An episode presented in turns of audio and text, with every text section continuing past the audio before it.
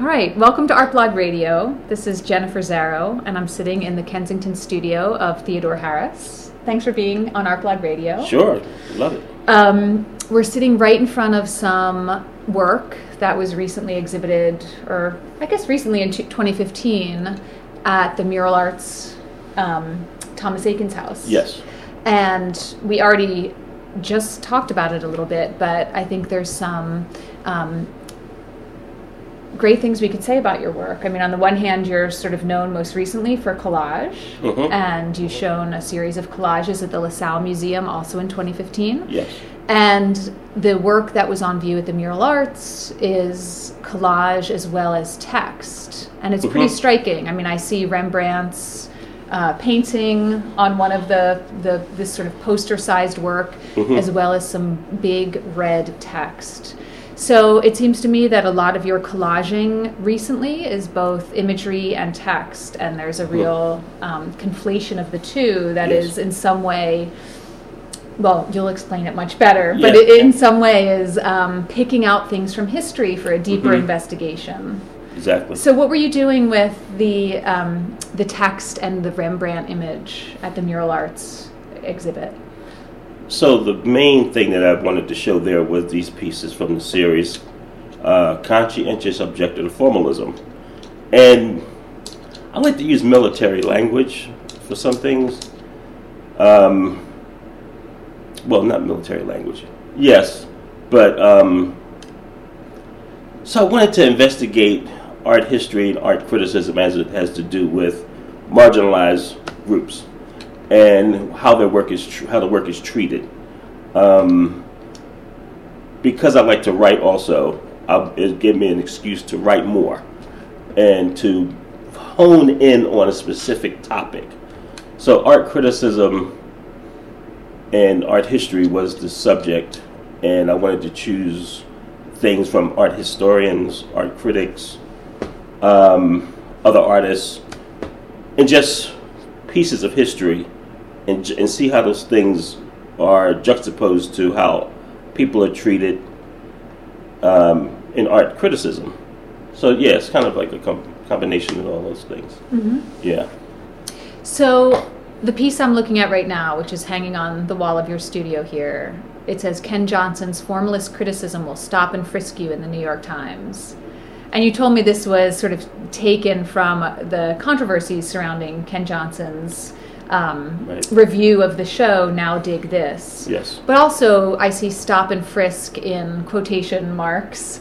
Um, so it seems like you're really conflating a lot of ideas here art criticism, stop and frisk policies, as well Right. as these old historic paintings. hmm Um, there's, I guess, what I'm trying to ask is how, how do you think about different time periods coming Mhm. together and kind of merging in your work? Is that something that you try to aim for? Or Yeah. comment on? Throw all this stuff together and see what happens, and see what kind of conversation Mm-hmm. it can lead to. Yeah, basically, see what kind of conversation the work could lead to. Um, and I've been using text in my work for a long time, and I also write poetry, so it has a lot to do with the poetic. You know, trying to draw that stuff out. Um, one of the other pe- I was reading a review uh, of a book on Philip Guston that Craig Burnett had wrote. Uh, he wrote a review of this book, and um, he said um, Greenberg's no Phil, Guston held up a dirty mirror to to um, Greenberg's criticism, something something like that. Um, but it was very poetic, and I wanted to draw that out and use that. So I take these found poems and use them in the series. Yeah, yeah, that's basically what it is. Yeah, I mean, the, right. The words themselves have sort of a, an impact, Mhm. right? Like this sort of pound poem. And speaking of poetry, I was reading about your associations with Amiri Baraka Yes. and read a piece of criticism that Baraka wrote about your work. Yes. What's that history? I mean, that's a pretty, um, you know, I mean, he's a huge uh, name and a Mhm. huge well-known figure. Mhm. How did you and he get involved in in working or, or your relationship? I was reading Baraka's po- when I started to write poetry. Um, Which was when, by the way? Have you always been a poet? It's a long time. Okay. A long time. Um, it's been a long time. Um, I started writing poetry and getting interested in poetry after we were working on Sidney Goodman's mural on 40th and Uh-huh. Mm-hmm. mm-hmm. and Boy with Raised Right. Arm. And what the section of a wall, we couldn't figure out what to do with it. The smaller sections, but maybe two stories or less. And so I said to Sidney, I said, maybe we should put a line of poetry there. He thought it was a good idea. He went back and found this I am large, I contain multitudes. It was perfect for the wall. Um, and Sidney had been publishing his Stephen Berg that used to run American Poetry Review. I think he passed away recently. Um, he had worked with Steve Berg. His work was on a lot of his books. So he knew poetry pretty well. But that was, and then I heard Sonia Sanchez read at the Free Library. And that's what got me interested in poetry from then on. So I read, you know, just reams and reams of poetry. So, um, so I started to write, publish work, and um, forgot the question. the question was um, you and Amiri Baraka. I Oh, mean, was, yeah. What kind of what kind of association was that for So, you, and, yeah. and how did you guys work together? Um, when I met Baraka uh, um, in person when he came to read at the Borders bookstore, and um, I had showed him my work. He liked it, and he had used it in his um, his this journal that he had published called Unity and Struggle. And then you know, hanging out, going to his house every. We used to go up there for these uh, get-togethers he would have, like first Saturday of the month or something like that. And so we became very close. And um, one day I just said, "Look, we should write a book. We should do a book together." I didn't know what type of book it would be, but when I saw him, I gave him some new work. He thought that I wanted to illustrate his poetry, and I said, "No, I want you to write about this work, whatever you want to do with it, but I want you to write a, a criticism of it too." So he did all those things. I got the stuff back, put the manuscript together, and we published the book. We could, it took a long time. I was trying to find a university press or a commercial press to publish it, and they thought that the work, because it was in color, they had a problem. And I said, "Well, you publish all these other books in color. You know what's wrong with this?" So a friend of mine invested in it, and he published it. Yeah, but it, it's a rare book. We only was able to publish about 300, no, 360 copies of it. I don't even have a copy of it, so it's like it's in the libraries and stuff. But um, yeah, that was a good experience. And so what we did was we went to about we went to St. Louis University. We gave our first presentation at Haverford College. Um, I exhibited the work at the Hammonds House Museum in Atlanta, um, and a few other places. But what we did was exhibit the work if we could, but then he would uh, give a presentation. He would read the text as the images were being projected. So yeah, we did that about three or four places. Yeah, yeah. That sounds incredible. Mm-hmm. Um, so he, so there's a website still that in conjunction with the Haverford College project that you worked on. Yeah, we- Um, yeah. And I read on there that Amiri Baraka said your work was uh, consciousness raising. Mhm. Um, do you agree with that? And if so, what kind of consciousness are you raising? and What are you hoping to say? Raise Or questions. yeah. um, make the work as uh, politically charged as possible. Um, see how much the past and the present I could bring together in, in a collage. Um, and I do all of them by hand. So there's a lot of cutting, gluing, and all that. So I think it. Well, one thing that happened to me a while. This was a long time ago. I got an anonymous email from some kid. I guess he was a kid, and he said he was looking up some information on Sonia Sanchez, and he said I came across your work, and it really made me think because I was really having issues about being a young black man in this society. But your work helped me to think about it. I was like, oh, great. So it's that's that's the kind of stuff that I hope it can do. You know, let the work go out into the world and do whatever it does. Even if somebody disagrees with it, fine. You know, but long as the long as it's bringing some type of dialog Mm-hmm. Yeah. So you mentioned um, cutting and pasting, and I guess Mhm. that kind of leads me to my next question, just about the technicality of your work. Mhm. Are you um, are you always sourcing material, or do you have an idea first and then go back and look for for collage material? Are you Mhm. always kind of keeping a Mhm. treasure trove of, of things? Yeah, I got box a few boxes of stuff, newspapers, magazines. Uh-huh.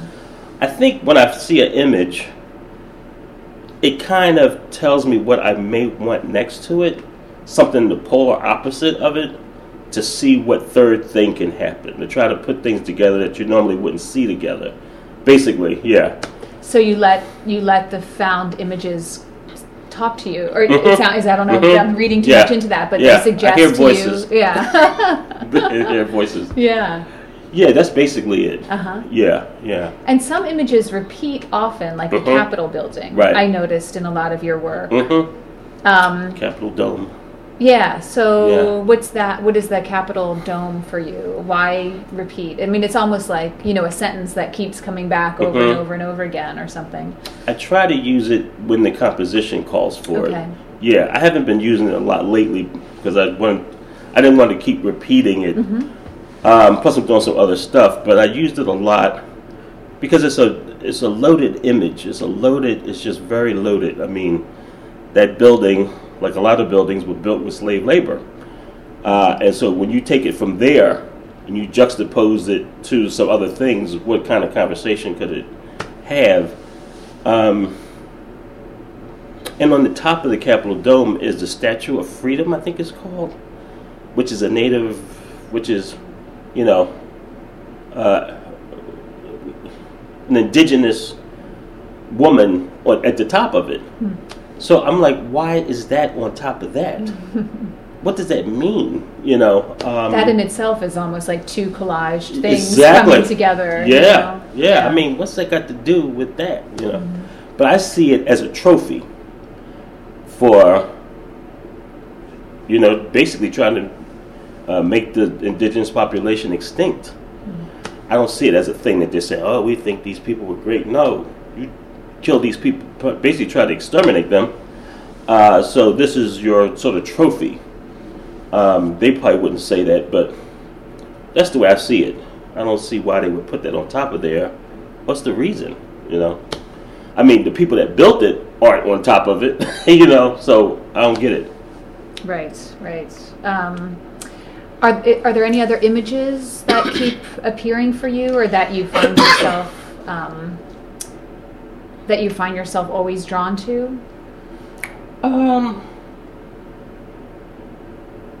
Well, in these collages, um, I use a lot of images from the Soldier of Fortune magazines. And when, um, years ago, I started to collect the images because I would go into the military recruitment stations, and if they thought I was old enough, young enough to join the service, they would give me all this propaganda. So I take the propaganda, go back and make anti-war collages with it. Yeah. So getting the officialness, taking the officialness of it, and then giving a totally totally different meaning to it, to get people to see things in a different way. Yeah. So yeah, um, a lot of military images, and um, in these I wanted to go back and and use paint, spray paint, um, to make these gashes and wounds, and this, to talk about, you know, the cost of war, the physical cost, um, and have the wound be could be about war, could be all types of violence, you know, deal with that. But I wanted to play with the surface more, and build it up, and make it as what what happened was I was trying I wanted to do some abstract painting because I love abstraction, Franz Kline and uh, Rothko and all that, but it's just it just wasn't working. So I had to come up with my own type of gesture, and so that's what I started making these abraded surfaces on the work like that. Yeah, and so these collages were shown at the LaSalle Museum in a Mm-hmm. Collage and recent exhibition. conflict. hmm And there was some smaller work in the show too, but most of it was the, were these triptychs. Um, and I got into the triptychs because I was having an issue. I didn't want to do the same thing over again, just one with using one panel or whatever. I wanted to have a comp- it was a compositional challenge. I wanted to see what I could do, what kind of composition I could make um, with three panels to see what would what it would lead to. So they got bigger and bigger. Yeah. Yeah. So I'm curious about um, you're been a long time Philly artist. You mentioned working with Sidney Goodman and the Mural Mhm. Arts program. Yeah. Um, it, was working with the Mural Arts program your f- kind of first foray into the Philly arts, or do you have a history that I'm I'm not aware of before that before that time period? Uh, when we started, well, I was always making art Yeah. in one way or another, but when we started the uh, Anti Graffiti Network in Mantua, um, it was funny because I was still writing graffiti, but I got away from it because it was just a form that I wanted to explore, you know. So wait, you were you were one of the kids then? Yeah. I would imagine. I started the And was program. Was Jane Golden involved? No, Jane didn't come program into the program until Tim hired her. Okay. So what happened was we started the program in Mantua. We did some projects. Um, we had one, the first group show that we put together of graffiti artists from New York, and here was at the Mackler Gallery. And at that time, um, Lady Pink was uh, artist in residence at Moore, at Moore College of Art. So you know, graffiti was getting into the mainstream big galleries, museums, stuff like that. Lee, Dondi, Futura. Um, so we showed with them here. Um, after we, and that was when we first got into City Hall. So what happened was Wilson Goode asked Tim, did he want to take the program citywide? And Tim is Tim Spencer, the, Okay. the founder. Yeah, yeah. Yeah. And he said yes. And so we moved into City Hall Annex. And when it was still summer programs, when they were employing young people, that was around the time when he interviewed Jane to, t- to deal with the art part of it uh, for the summer program. And that's how she got into it. So Tim died. Um, a lot of the stuff got broken up, like the um, high pressure crew that cleaned the walls, uh, the lot crew, all that stuff got dispersed into different city agencies. And so naturally, Jane took the, the art part of it and the murals, and because she already had inroads in the city, it made it easier for her to do what she's doing now. So, so, uh, so Tim took the program as far as it could go. I think it was funny because when he passed, we were still we were doing good, you know. Um, the murals were getting bigger, the, you know, and the, the imagery was sort of still. A lot of people wanted waterfalls. it's, it's funny, but um, yeah. So it just made it easier for Jane to take the program to another level, which is she's doing great. And you were working with the art side, right? Mhm, I mean, doing mhm. the murals, making the Yeah, murals. the mural crew. Yeah, yeah, Mhm. nice. Yeah, that's a short short history of it. Right. Yeah. Right, but I, I mean, I, you know, when I think about you, I think about someone who's who's just seen the Philly art world on the social level. I think. Oh yeah, yeah. Um, really evolve. Yeah, I mean it was weird because like a lot of people were resistant to it. Now people are also saying if they have a mural in their community, they think it ghettoizes it.